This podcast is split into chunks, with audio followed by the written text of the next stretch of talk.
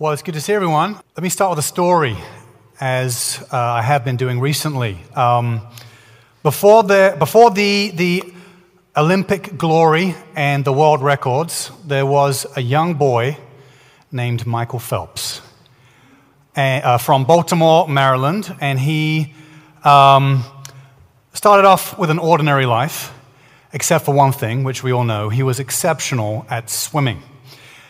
But be- behind his exceptional gift in his personal life, there was a lot of darkness going on that nobody else, a lot of people didn't know about, a lot of people didn't see. And Michael Phelps, though, rose to, has risen to great fame. He's one of the most decorated uh, Olympic, I think he is the most decorated Olympic champion of all time with uh, the most uh, gold medals. I think it was by the 2016 Rio uh, Olympics that he had, I think it was 19 gold medals. I think since then, now he has like 23 gold medals. Um, on the outside, he's the kind of person that looks like he's living the dream, that he's undefeatable, unbreakable, invulnerable. But rewinding a few years, I think it was back in 2012 when he won the London Games, something happened. Had been building for many years. There was a shift inside of him, and it was a combination of a few things. It was in part to do with some personal dissatisfaction that he had in his life, also some childhood issues, namely around the divorce of his parents when he was a young kid, he never really dealt with, but then also his estrangement from his father. All of these things left him teetering on the edge, and Michael Phelps found himself living recklessly with substance issues and really impaired judgment. The voices that he was listening to were leading him on a path of destruction. The voices of the world telling him what it meant to be a champion, what it meant to succeed. Those voices, the voice, the words of his father from years ago, and even the, now the absent voice of his father in his life as well, but also the thoughts of his, the voice in his own mind, his own thoughts and feelings leading him on a path of destruction, and he was spiraling out of control, struggling with depression and anxiety to the point where he wanted to take his own life. The golden boy of American sports was deeply, deeply struggling. One day, while he's facing his demons, when it felt, felt like things couldn't get any worse, he received a phone call that changed the course of his whole life. Let me pause the story there. We'll get back to it at the end. It relates to our passage today, leave you on a cliffhanger. Um, we're in our series called The Real Jesus, and uh, not to be confused with The Real Housewives, uh, which is not real at all but we're going through the Gospel of Mark. This is a journey through uh, the, the, the, life and ministry of Jesus. We're going to be in Mark chapter 1, uh, verse 21 through 28 today. We'll have it on the screen. We have Bibles in the pews as well, so use those. And if you don't own a Bible, please take one of those Bibles with you. It's our gift to you. Um, what we have to do, and what we're trying to do during this series, is look at the Jesus of Scripture. That's the real Jesus. That's the Jesus who can satisfy our hearts who can set us free, and who can redeem us and rescue us from evil. What we've learned so far in this series is we've learned about the true message of the gospel, the gospel of grace. We've learned about the continuity from Old Testament to New Testament. We've learned about Jesus' baptism, his identity, his time of testing in the wilderness. Last week we looked at the calling of his first disciples, how he's turning them into fishers of men. We looked at that and then we continue today. So let's pray and let's read. Lord Jesus, we thank you for your word. We thank you for your life. And we pray that you would continue to transform us as we learn about who you are and what you came to do. That we would be forever changed and that we would find the deepest joy that only can be found in you. We pray for that in Jesus' name. Amen. Amen. Mark chapter 1, verse 21. And they went into Capernaum. And immediately on the Sabbath, he entered the synagogue and was teaching, and they were astonished at his teaching. For he taught them as one who had authority, and not as the scribes. And immediately, there it is again, and immediately there was in their synagogue a man with an unclean spirit. And he cried out, What have you to do with us, Jesus of Nazareth? Have you come to destroy us? I know who you are, the Holy One of God. But Jesus rebuked him, saying, Be silent and come out of him. And the unclean spirit, convulsing him and crying out with a loud voice, came out of him. And they were all amazed, so that they questioned among themselves, saying, What is this? a new teaching with authority. He commands even the unclean spirits, and they obey him. And at once, his fame spread everywhere throughout all the surrounding region of Galilee. This is God's word. So, the Bible unapologetically, unashamedly tells us of demons.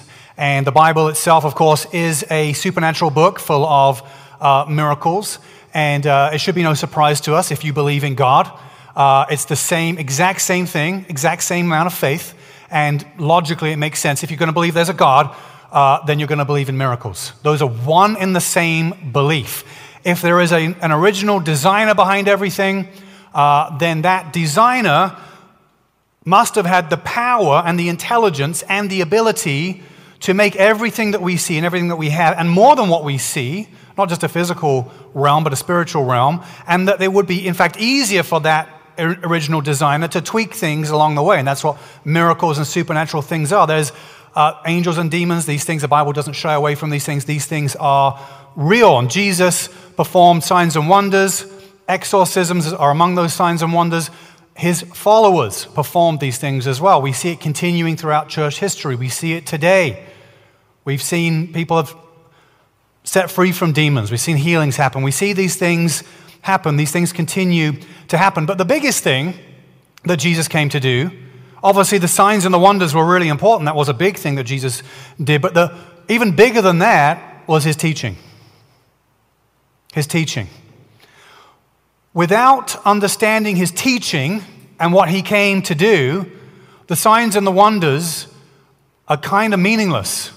And even Jesus encountered this problem because people will come to him saying, Hey, we heard you can work miracles. Can you show us a sign? Can you do a magic trick? Can you do something for us? And Jesus refused to do it because the purpose of Jesus coming is so that we would have a relationship with God. The signs point to the miracles and the supernatural things. They show the power of God and they point to the teachings and the, the reality of the words of Jesus but that's what they do. That's what the, the, greater thing that he's come to do. And the greatest work that Jesus ultimately came to do, that he knew the whole time going through this, the greatest work he came to do was to go to the cross. That he would be nailed to the cross for our sin as a substitution. That our evil works and the wrong intentions of our own heart, our own selfishness, or the or the screwed up stuff inside of us, that God would take it away from us and put it on Jesus on the cross. That's the greatest work. And you can test the quality of your own faith and the quality of other people's faith by how central the teaching of the cross is in somebody's life. How central it is, how important it is to understand this is the biggest thing, the greatest thing, the main thing that Jesus came to do was to die for sinners, was to be a sacrifice, that we wouldn't be sacrificed, that we wouldn't be lost. He would be lost instead of us being lost. And so you test the quality of your own faith and you realize the quality of the, the depth and the maturity of your own faith by understanding how important that act of Jesus is to you. How much do you think about it? How much do you talk about it? Does it, does it affect you? So we see Jesus, he's declaring, he's, he's preaching his message. We've seen he's been out on the streets preaching, continuing the, the, the, the message of John the Baptizer, repentance, and now he's going to the synagogue. And really, the, the first thing that Jesus does in his public ministry is he is going and teaching. He's going. The synagogue essentially, you know, it's an assembly hall for Jewish people, the, the local population. You know, most towns would have had a, a synagogue. And so the, the local population of that town attends the synagogue and the, the Torah, the first five books of, of the Old Testament, the books of Moses, they would be read uh, by the scribes, by the rabbis, by the religious leaders. They would be read and explained, and people would go to, to the synagogue to hear this, to be fed and to be instructed on the revelation, the words of God that were delivered through, through Moses. And this is their, essentially their version of church. And to, to understand Jesus is to understand that, that this is where Jesus shows up. Jesus, of course, he goes out to the streets, goes out to the, the people. He's, it's a message for everyone. But it's very interesting to see that Jesus, well, he makes a big deal, makes a point out of going from synagogue to synagogue in different places, declaring, gathering with people who are trying to see God already and trying to show them the truth, steer them in the right way towards God. And so um, for us, we've got to understand we, we show up at church. We show up because, like for them, we want to sit under the words of Jesus. We want to sit under the revelation from God. We want to be changed by it, transformed by it. There's life and power in the words and the teachings of Jesus. And we're told that the people were absolutely astonished with Jesus, with his words and his actions. Absolutely astonished, amazed by it. And um, We see that this astonishment um, from the people was in contrast to their scribes, who seemingly had no authority. This level of, of astonishment for us, trying to imagine it like this. On one day, this is how you can get close to understanding their level of astonishment. On one day, these three things happen to you. You successfully manage to migrate from your old smartphone to your new smartphone. Also, you manage to construct an IKEA item of furniture with no leftover parts and without getting mad at somebody. And, and add to that, you, you managed to successfully file your taxes and, and, and, and you get money back. That, if all those three things happen on the same day, take that, times it by 100, you're getting close to the level of astonishment that the people had of Jesus. Jesus taught with authority his approach was his style, we could say his communication style was, was we can assume would be better than the scribes, that he, he outshined them in terms of how he delivered it. Um, we'll get into why that was the case. We, we can be confident of that. Um, but it's more than just that. It's not just that Jesus was just had some teachery, pizzazzeriness. Um, it's, it's that the content of what he said, the insights the, the truth that he, he spoke was way beyond what the scribes would talk about. And so, because of this astonishment, because of how amazing Jesus was at this, his fame spread very quickly around the areas. Fame spread. People, you know, it's getting popular. This is the original way to go viral. Before there were cat videos and things like that, this is how it was done.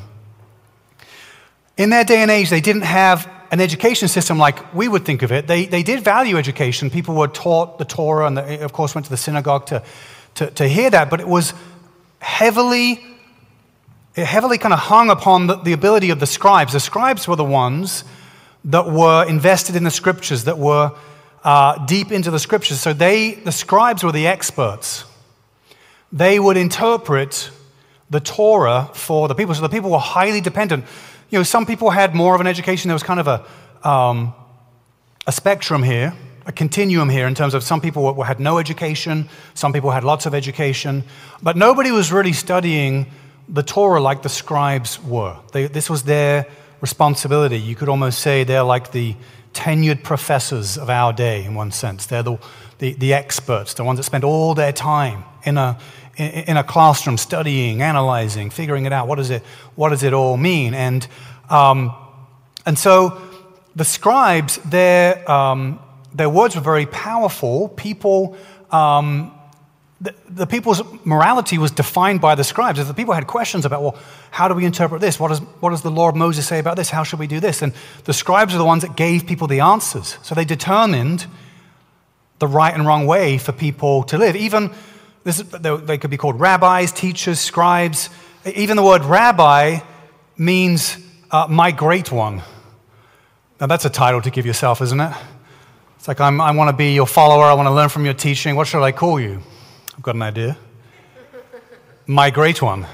That's what rabbi means, my great one.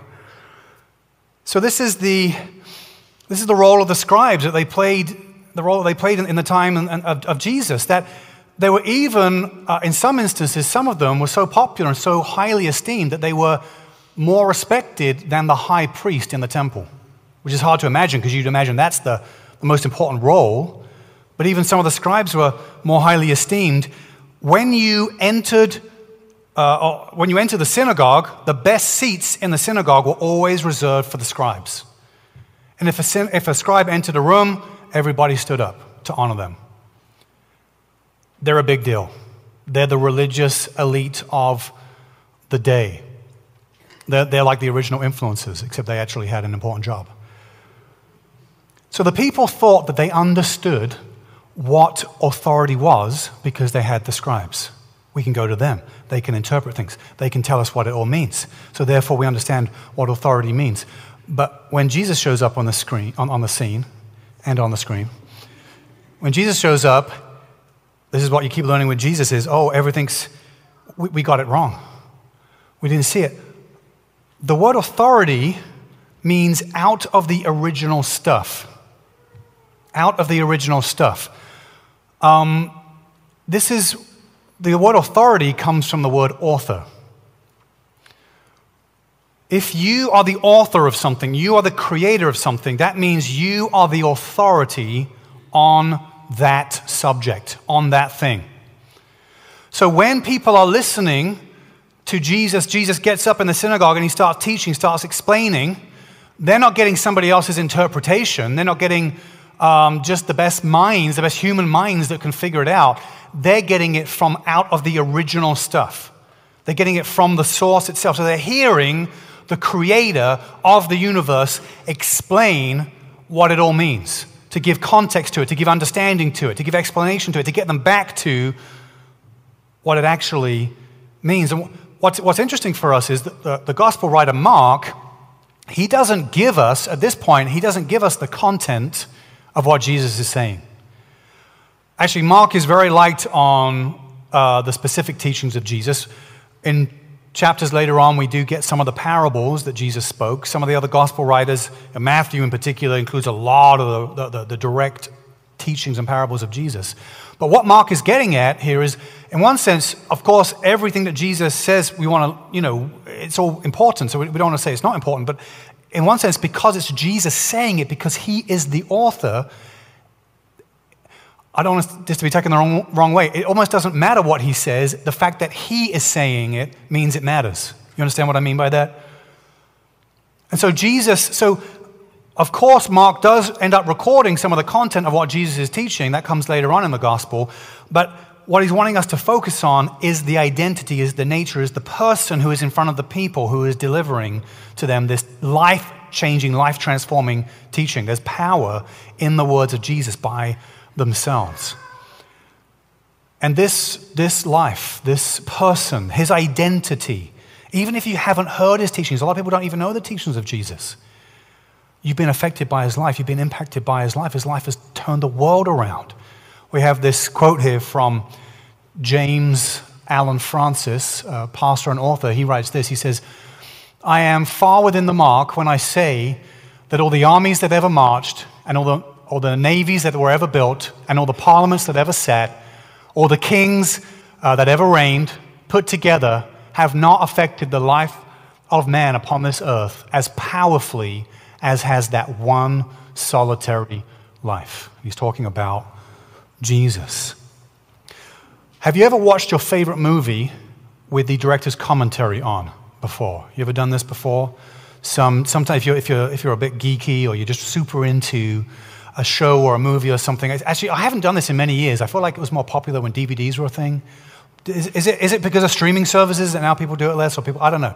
But you know what it is when you, get, you got the director's commentary and you, and you turn it on. What happens when you're listening to, watching your favorite, one of your favorite movies or a movie you just love so much, and you're listening to the director's commentary?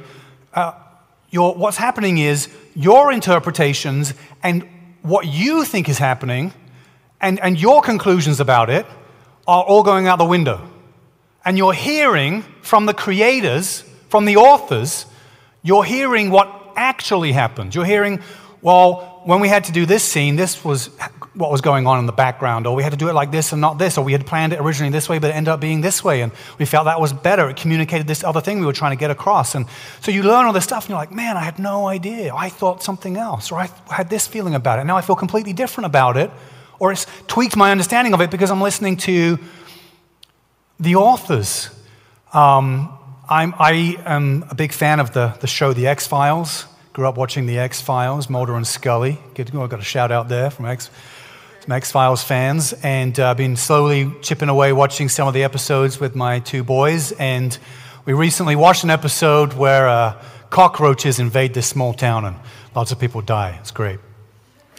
And uh, actually, that's happening in real life right now in a town in Iowa. There's actually a cockroach uh, outbreak. It's, it's basically, isn't it amazing when like TV shows, uh, an episode comes to life, something actually comes real in, in real life? It's great. Great for, for us, not for them. Uh, so, anyway, so, uh, but I have this friend of mine who is, is a big time X Files geek, major geek. And he, uh, so we're telling him, hey, we were just watching this one episode. And he said, oh my gosh, that's my favorite episode from season three. That's the best. He's saying all about it. And he had heard the directors talking about that episode. And he said, oh, do you remember the one scene when Agent Scully comes into that uh, uh, gas station, that grocery store, and as she walks in, there's a car accident uh, behind her, and she spins around and then walks in. And he said, Did you know that wasn't supposed to happen? The car accident was actually real, but they left it in because the actor played it off as, as if it was part of the scene. And because it was actually a tumultuous time, people are freaking out because of all the, uh, the cockroaches that everyone's dying from. And um, learning that from my, my, my, super geeky friend who loves the X Files um, was it's a way to say this. It was kind of riveting to, to, learn that. I was like, that, that changes it for me. That's, that's a whole different dynamic. I've learned something through my friend from, he got it from the authors, from the creators, and it, it just, it expands your understanding of what it took to make that, of what was going on, of something creative behind the scenes. It's a similar way with the uh, Mission Impossible movies. Maybe you can relate to this better than X Files. Tom Cruise, always doing crazy stuff, always doing his own stunts, right, in these movies. And I think one of the early Mission Impossible movies, uh, the opening scene, right, he's climbing up a rock face really high up. And they filmed this one scene, I think it was the last scene they filmed, um, because he had no safety net, no safety wire. And I think, I haven't seen it many years, so I hope I'm not butchering it, but he jumps from one rock face onto this small ledge. And the director couldn't watch him do it, because basically he's like, if he messed it up, it was, it's a one take thing. If he messed it up, he would have died. And I mean, that tells you the guy's a little crazy, right? A little cuckoo. Uh, but it's kind of riveting. When you, when you watch that on the screen, you're like, this is, this is, there's something more real about it. It's, it's, it's not just a story, it's not just entertainment at that point. It's something beyond that. It's like this, I mean, that would have gone down in history if, that, if, he, if that, he'd messed that up. Even in the, new, the newest uh, Tom Cruise movie, what is it, the Top Gun, the latest Top Gun movie, Maverick, they, the actors are actually the ones flying the fighter jets, and, and they're, they're manning their own, their own camera, filming themselves in the cockpit. They learn to fly these fighter jets. And so when you see them navigating the fighter jets in the movie, you realize they're the, they're, it's not CGI, it's not an actor playing it for them, it's them. They are doing it. When you learn from the author, from the creator of something, when you get the insight, when you get the context, when you get the meaning, when you understand what's actually going on, it enhances the story. It's riveting. It's astonishing. The people were astonished. They didn't know who Jesus was at that point. But they're like, it's like, this is, there's a level of power with this that we've never experienced before. And authority is you know, there's maybe a level of, of confidence that comes across. If somebody has true authority, there could be, could be a level of confidence that comes across, but it's, that's only the surface level of it, right? And people can, can, can act confident as well and have no authority, of course. We understand people can fake it. So, so yes, there, there would be a, a, certain poise in Jesus, a certain sense of, of confidence, of, of, of certainty in what he's saying, but it's much deeper than that. It's that he's giving his intent. He's giving the intent of God.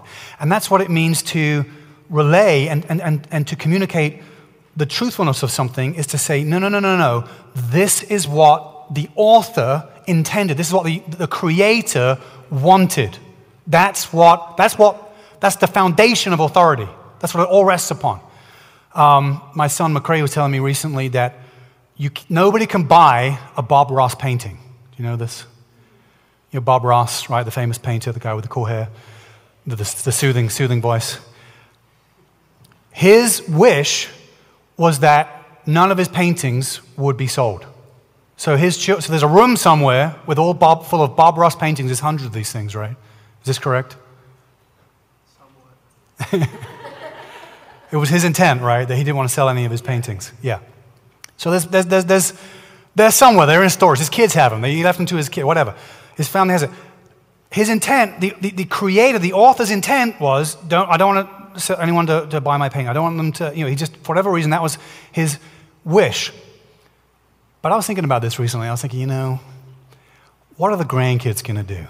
What are the great grandkids going to do? If those paintings fall into certain hands, what do you think people are going to say? They say, well, he's been gone for a while. You know, if he was alive today, he'd, you know, we could raise money for charity and take a little bit of a cut, you know. This is, this is the problem.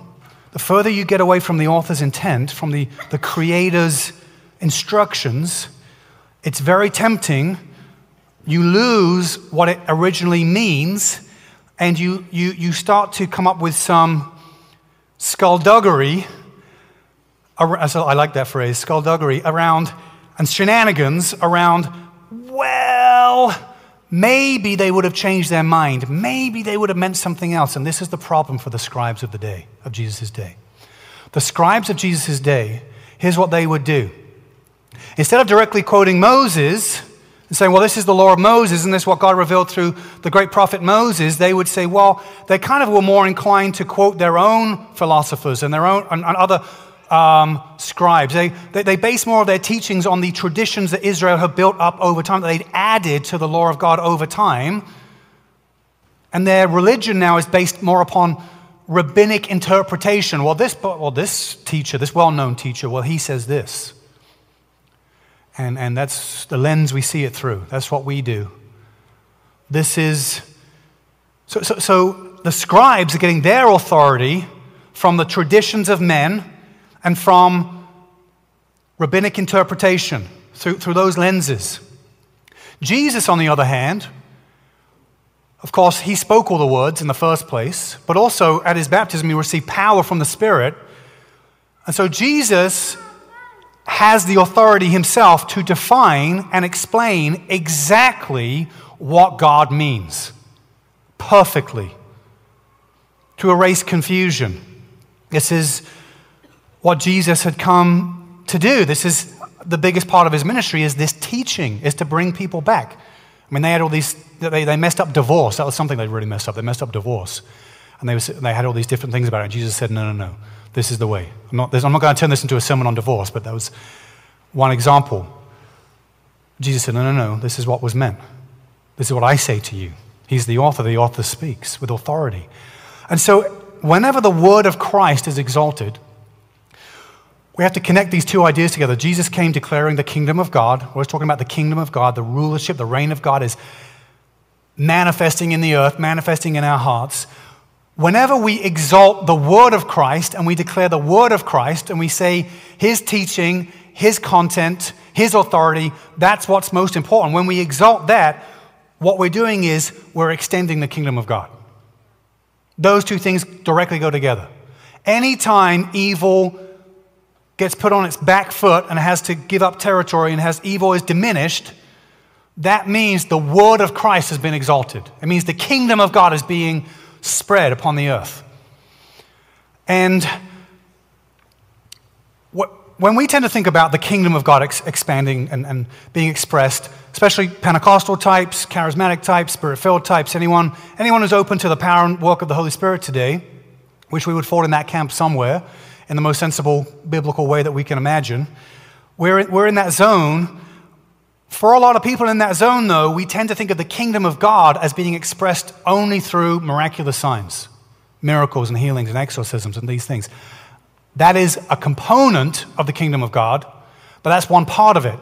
In fact, the kingdom of God being expanded, it is primarily the word of Christ being exalted and being declared, but it's also, it's also other things. It's when you see justice being done, true justice, biblical justice, you say that's the kingdom of God expanding. Even if the people exercising the justice, as long as it's done in the ways, by the ways of God, even if they're not believers themselves, it's still the kingdom of God expanding. When an immoral law is repealed, you can say that's the kingdom of God expanding because it is the true word of God, the true word of Christ that is being expressed on the earth. So we say that is God's kingdom, even if the people involved in it themselves don't actually believe. It's the kingdom growing. Man, God's rule and reign. Because God, when He speaks, He has power and authority, and He wants things a certain way. He's holy. And, and so his ways are good and right. So we see the kingdom expanding, this, this, this kingdom, these signs and wonders. Yes, the declaration of the words, yes. Evil fleeing, yes. These amazing things. And we see here in this short passage we looked at today, we see a literary sandwich. We talked about this in previous weeks that Mark loves sandwich. Mark's, he loves sandwiches. And so the two bookends of this, we see Mark talking about you know, the, the, the bread is the life and ministry, the person of Jesus, and the teaching of Jesus. That's, that's the, the bookends. And in the middle, you've got this exorcism that happens. And that thing in the middle is the sign, is the, the action that validates and speaks to the bookends, that validates and speaks to what's on happening either side of the story. And so we see in the synagogue, this man cries out. He's possessed by a demon. This happens. I've seen this, we've seen this, many Christians have seen this. People under some kind of demonic influence. The guy cries out. Let's review verse 24 again. Verse 24. He says, What have you, this is what the man says, he cries out under the, the, the influence of this demon, What have you to do with us, Jesus of Nazareth? So they know exactly who he is. Have you come to destroy us? I know who you are, the Holy One of God. So Jesus had already had an encounter with Satan in the wilderness, right? He's 40 days and praying and fasting in the wilderness, going through temptations. So he had a head on collision with, with Satan at that point and, and defeated Satan in that point. Now he's, so he's faced the chief demon, and now he's facing Satan's minions head on, another collision. This is the this is what the Bible is. It's the story, the greatest story of the fight between good and evil. So let's hope and pray that Disney doesn't get a hold of it and reboot it and ruin it. I see that round of applause. Notice here in this struggle between good and evil that the demon does say, I know who you are. So it's speaking from a singular, but just before that, he says, um, we, or does he say? He uses, he uses we, he uses plural, right? Have you come to destroy us? Sorry, yeah, us. So demons are on a team. There's a lot of them. They haven't gone anywhere since the times of the New Testament. Not everything evil that happens is demonic. Not every sickness is demonic. There's different things at different times. We have to, to discern what powers are behind what things. But we see that there's a, a, a, team element here, that there's lots of demons, lots of demons at work. And one of the, one of the mistakes that people make in warfare is that they underestimate their enemy. This is one of the, the greatest mistakes of history. You learn this from studying battles and wars of history, that people didn't realize how many how many soldiers were in the opposing army? How big is their army? And how big is our, our army? What, what resources do they have? What weapons do they have? What kind of training do they have? The more intel you have on your enemy, the more you can actually assess can we even win this battle? And, and, and then also, once we understand, we've got more insight, how do we actually fight? What's the, the best, most strategic way to fight? So never underestimate the enemy. Because the enemy even shows up at church. You notice that? I mean, that's pretty brazen, isn't it? A demon didn't just show up at their version of church, but he shows up when the Son of God is preaching. I mean, that's pretty brazen to me. You know who the, you know who the demons are showing up at church because they're always the ones complaining about the sermon. That's how you, you can tell. You like, I'm glad you like that one. I Couldn't resist that one. That one. It's a flash of Holy Spirit inspiration, that one. We're told that this is an unclean spirit. That's what the, the, the Bible uses different phrases to, to, describe demons. This one phrase is used unclean. This is the idea that demonic spirits, fallen angels, are toxic. They are, um, yeah, they're, they're, they're toxic. They're, the phrase? I've got a word on the end of my tongue here I can't think of. But they essentially they're, they're, destructive somehow. So that the, the more that you press into darkness, the more that you're influenced by evil, the more corrosive it is to you, the more it degrades you, the more you're, you're, you're torn down by it, the more, you, the more evil you become. It, it has a cumulative effect. On the other hand, you notice what this, this demon says to Jesus. He calls him the Holy One of God.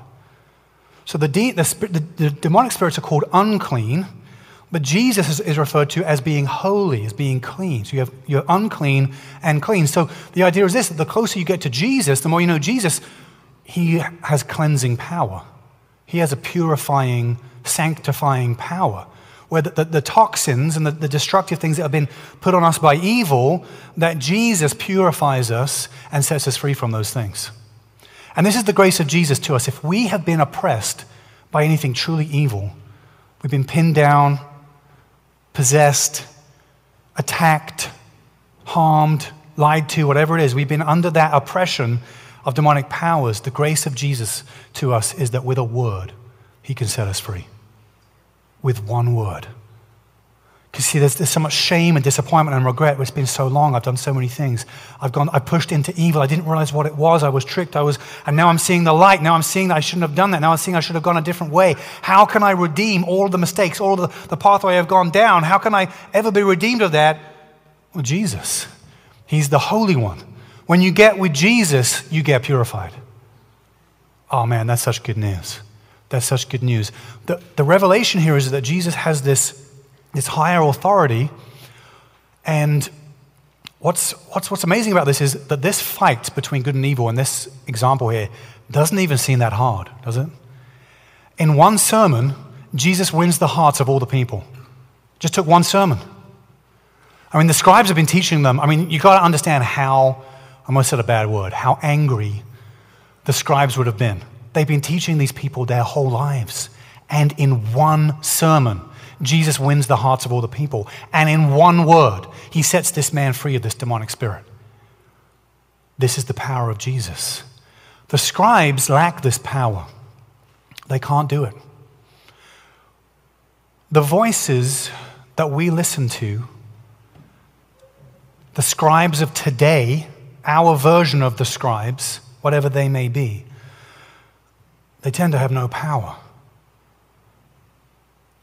Because the, the scribes actually represent the, the religious system of the day, the, the religious establishment, the temple, and all the priests. And the scribes are kind of the face to the people of all of that. Jesus has more authority than them, and he casts out the demons, so he has more authority over the spiritual forces. It's telling us Jesus has authority over heaven and earth. This is how powerful he is. And it's ironic, it's ironic, the demon, he knows who Jesus is unequivocally. He doesn't, doesn't question it. He says, I know, and I, I know what you've come to do to me. And I know who you are. You're the Holy One of God. He knows and he obeys. Let's make sure that we're not outdone by demons. that we are certain and convinced of the identity of Jesus, that he is the Holy One of God, he is the Son of God, and that when he speaks, we obey. There is life and freedom and goodness and grace in trusting the words from Jesus. What voices of authority are we sitting under?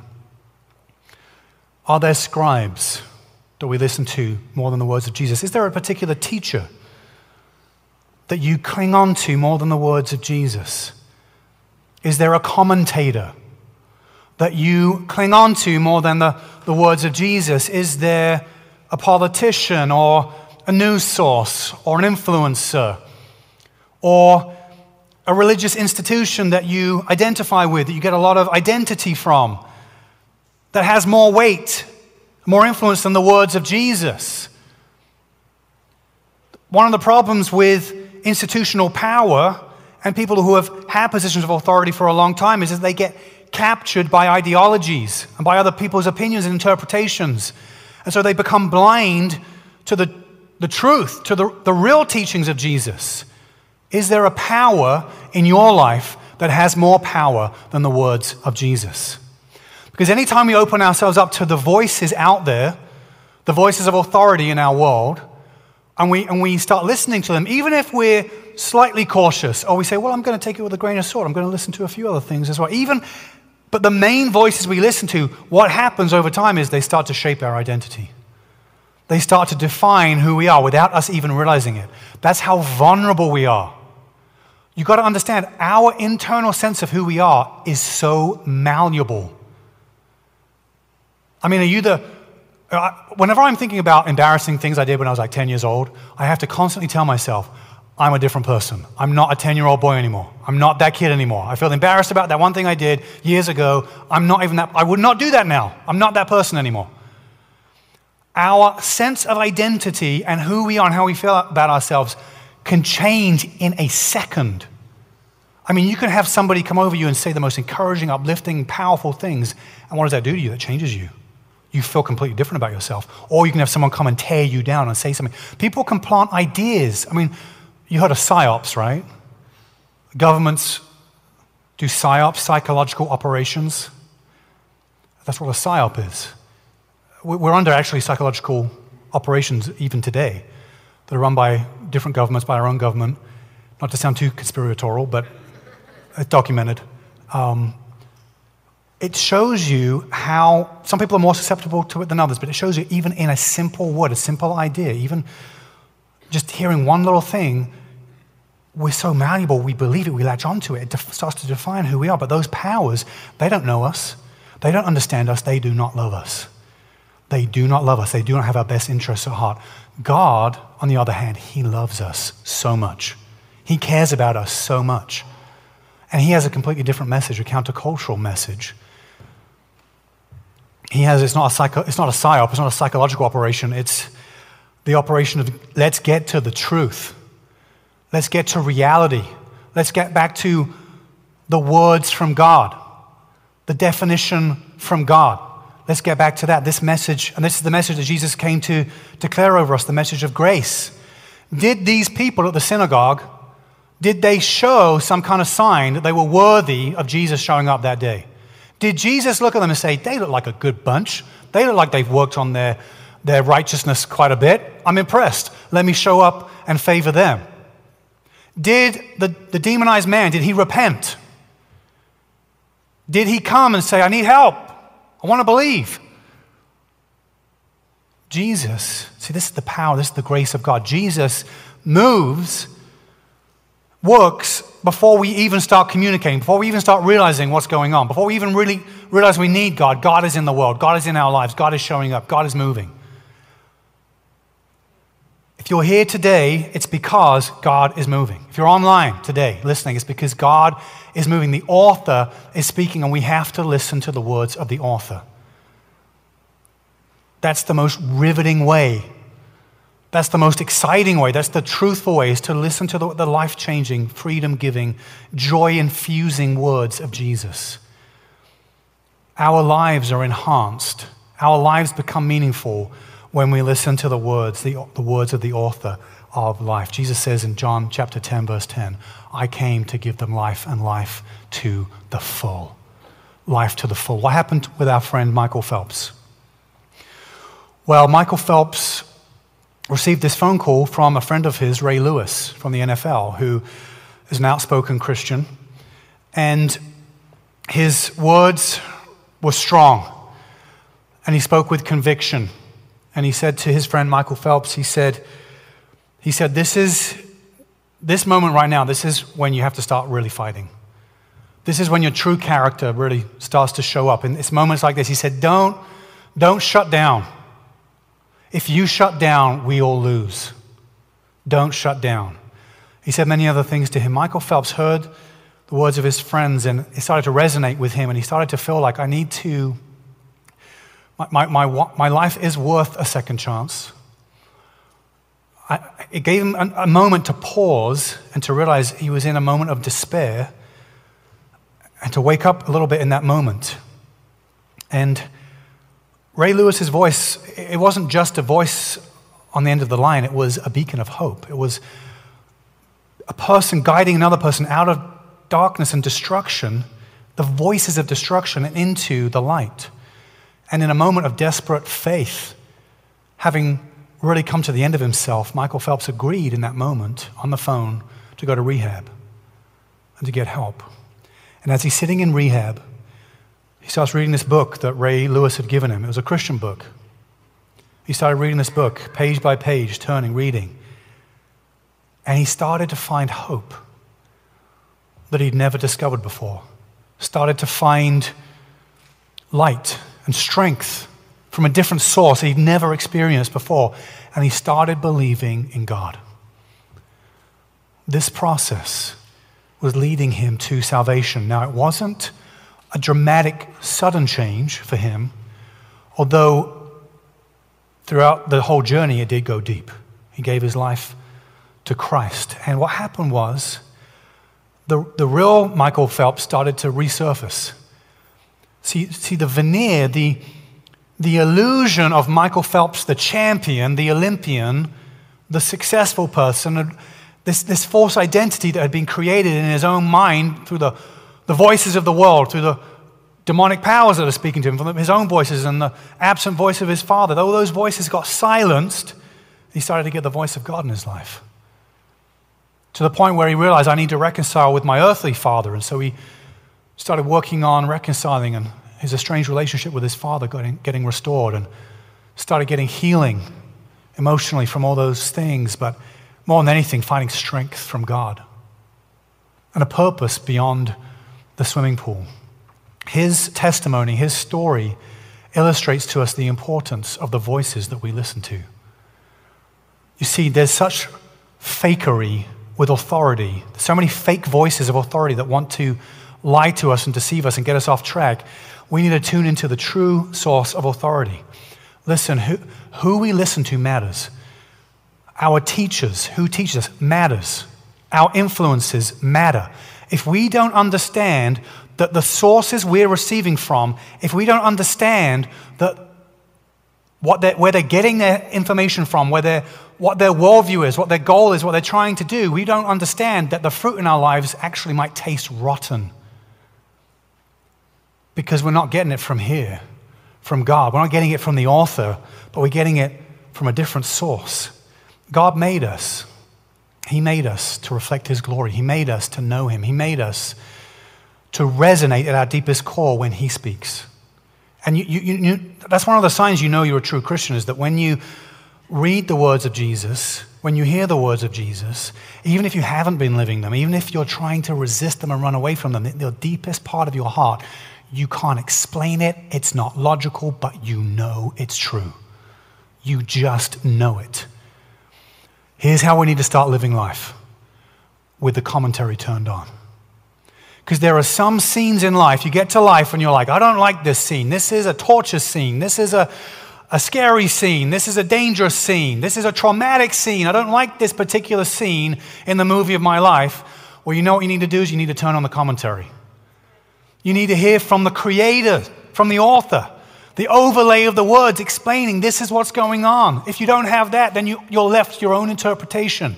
And guess what? Our interpretations are stupid.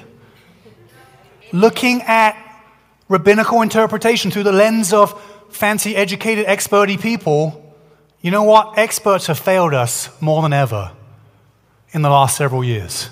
More than ever. There is no other expert. It's Jesus, His words. Let's sing to the, the author of life. Let's sing to the, the God, the creator of all things. He deserves our worship. Singing songs, singing worship songs is a way to turn the commentary on. You know that? When you've got a scene in your life, you're like, this is a di- difficult scene. I don't like this scene. It's a slow scene. Or whatever it might be. See, I want, a, I want a car chase scene. I would like a car chase scene right now. Whatever scene you're in, you say, I've got to turn the commentary on find out what, what, what, what does the author say? What's the author's intent? What's, what's going on in this scene right now?